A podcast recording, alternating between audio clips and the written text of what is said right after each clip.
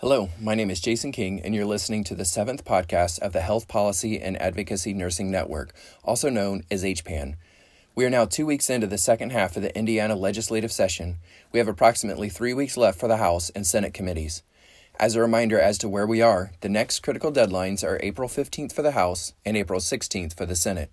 By those dates, House bills must have passed out of the Senate and Senate bills must have passed out of the House. In this podcast, I'd like to share a summary of some of the bills that we have been following since the beginning of the session. This past week did not bring a lot of movement on several of the bills that we've been following, but one that did move was Senate Bill 188, which is the Nurse Faculty Loan Repayment Program. The House Education Committee amended and passed the bill 12 to 0. The amendment adds a $10 surcharge to nurse licensure fees to fund the Nurse Faculty Loan Repayment Program. According to Blayne Miley from the Indiana State Nurses Association, at this level of funding, the program would be able to provide approximately 100 grants per year to nursing faculty if each participant receives the maximum allowance of $5,000. Likely, the bill will go before the House Ways and Means Committee, which is where last year's bill faltered. Blayne also provided perspective to Indiana's current $50 RN license fee by comparing it to our surrounding states. Illinois charges $125, Kentucky $165, Michigan $126, and Ohio $135.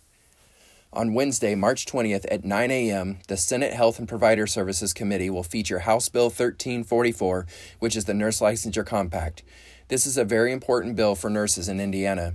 Those who support this bill believe that the compact will enable nurses to practice in person or provide telenursing services to patients located across the country without having to obtain additional licenses.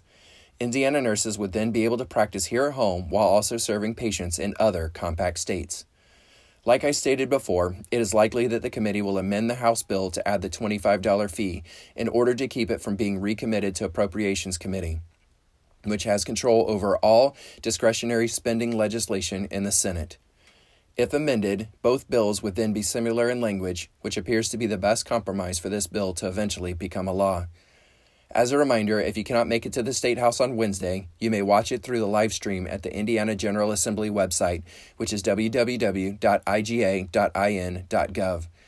Once you get to the website, in the top right portion of the screen, you will see upcoming meetings. Scroll over to Wednesday and you'll find the committees listed below.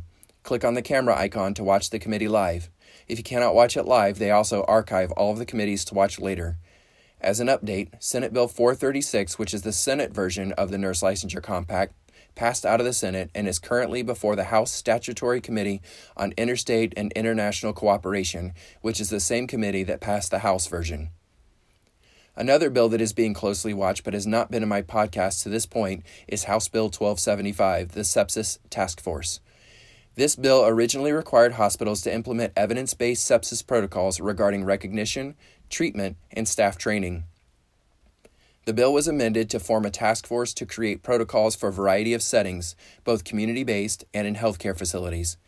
The concern around this bill is the idea of legislating certain protocols that healthcare providers must follow. This would allow little flexibility for the provider based on the assessment of the patient, Instead, the bill author and interested parties are working on a suitable amendment to the current bill text. Expectations are that this bill will be amended such that hospitals will be required to have a standardized approach to sepsis treatment versus an adopted protocol.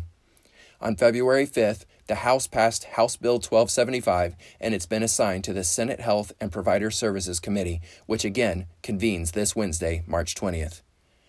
As an update for Senate Bill 394, which is the Advanced Practitioner Collaborative Agreement Bill, the original bill allowed APRNs that have practiced for at least uh, one year under collaborative practice agreement to prescribe without one, and allowed APRNs to serve as collaborating practitioners. On January 23rd, the Committee on Health and Provider Services heard testimony on the bill. On February 6, the committee amended the bill to remove the ability of APRNs to serve as collaborators, and by July 1, 2022, will remove the ability of podiatrists, dentists, and optometrists to serve as collaborators. The APRN must practice under a collaborative agreement for three years before the requirement is removed and must practice in the same practice area as under the collaborative agreement. APRNs are required to establish a referral plan and to have post and to post prominently in patient waiting areas if practicing without a collaborative practice agreement. As a reminder, the Indiana State Medical Association has proposed an amendment to lengthen the term of the collaborative agreement to 10,000 hours, which is approximately five years versus the stated three. The Board of Nursing must issue a report this October regarding the clinical training of APRNs. During the first half of the session, the Senate passed Senate Bill 394, which is now before the House Public Health Committee but has not received a hearing to date. House Bill 1444, which taxes e liquids, advanced out of the House and has been assigned to the Senate Committee on Appropriations.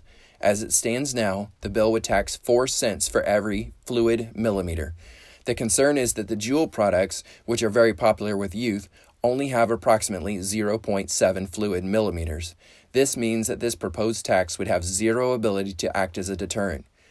Therefore, early indications are that the Senate is interested in hearing this bill and changing the taxing structure such that e liquid vaping products are taxed in the same way to traditional tobacco products. Namely, advocates are stressing that these products should be taxed at 24% of wholesale cost, creating parity with traditional tobacco products. This bill has yet to receive a hearing date. Senate Bill 12, the Bias Crimes Bill, has been assigned to the House Courts and Criminal Code. As you know, on Senate third reading, the bill was struck of its list of characteristics and instead gives judges broad authority to consider bias when sentencing. There is still time for the House to reinstate the list of protected classes and produce a real bias crimes bill. Without a list of protected classes, Indiana's bias crimes bill will not produce an effective, enforceable law. Indiana is one of only five states that does not have a bias crimes bill. The importance of this issue is twofold. First, we know that as providers of healthcare, we must do all that we can to ensure a healthy living environment for all members of our community. Second, it allows us to attract and or retain diverse talent. This issue deserves a hearing in response to the demands of 74% of Hoosiers who support meaningful bias crimes legislation. It has been four years since the House has had a hearing on bias crimes bill, and as of now, this bill has not been assigned a date for hearing please contact your representative today and show your support for a bill that lists the protected classes. As a reminder for my last podcast, I recommend you search for the Capitol Call app. Please search for Capitol Call, spelled C A P I T O L. With this app, you can enter your street address and find all of your elected officials at the local, state, and federal levels. This app provides all of the phone numbers from your local officials all the way up to and including the President of the United States. This app easily connects you to all the websites, physical street addresses, and all of the social media contacts of each elected official where applicable. In addition to finding your legislators, you can take action, keep up with the latest news, and register to vote, including access to polling, election, and ballot information. Again, download the Capitol Call app so you can stay informed and take action whenever needed. Remember to also visit the website for the Indiana General Assembly, www.iga.in.gov, to find your legislators, stay up to date on Indiana's latest bills, and watch live stream video of the committees and chambers. If you're looking for an opportunity to advocate, but you don't know how to begin or want help, please contact me at jking at iuhealth.org, and I'll gladly help you to get involved where you feel the most comfortable. If there is ever any content that you'd like for me to cover, please let me know. I hope that you're not only listening, but also contacting your legislators to show your support or opposition to these bills. I will continue to update you on the Indiana legislation as we move through the second half of the session. You can follow me on Twitter at jking underscore IUH or email me at jking at iuhealth.org. As a unified team, together we can lead the transformation of healthcare through quality, innovation, and education and make Indiana one of the nation's healthiest states.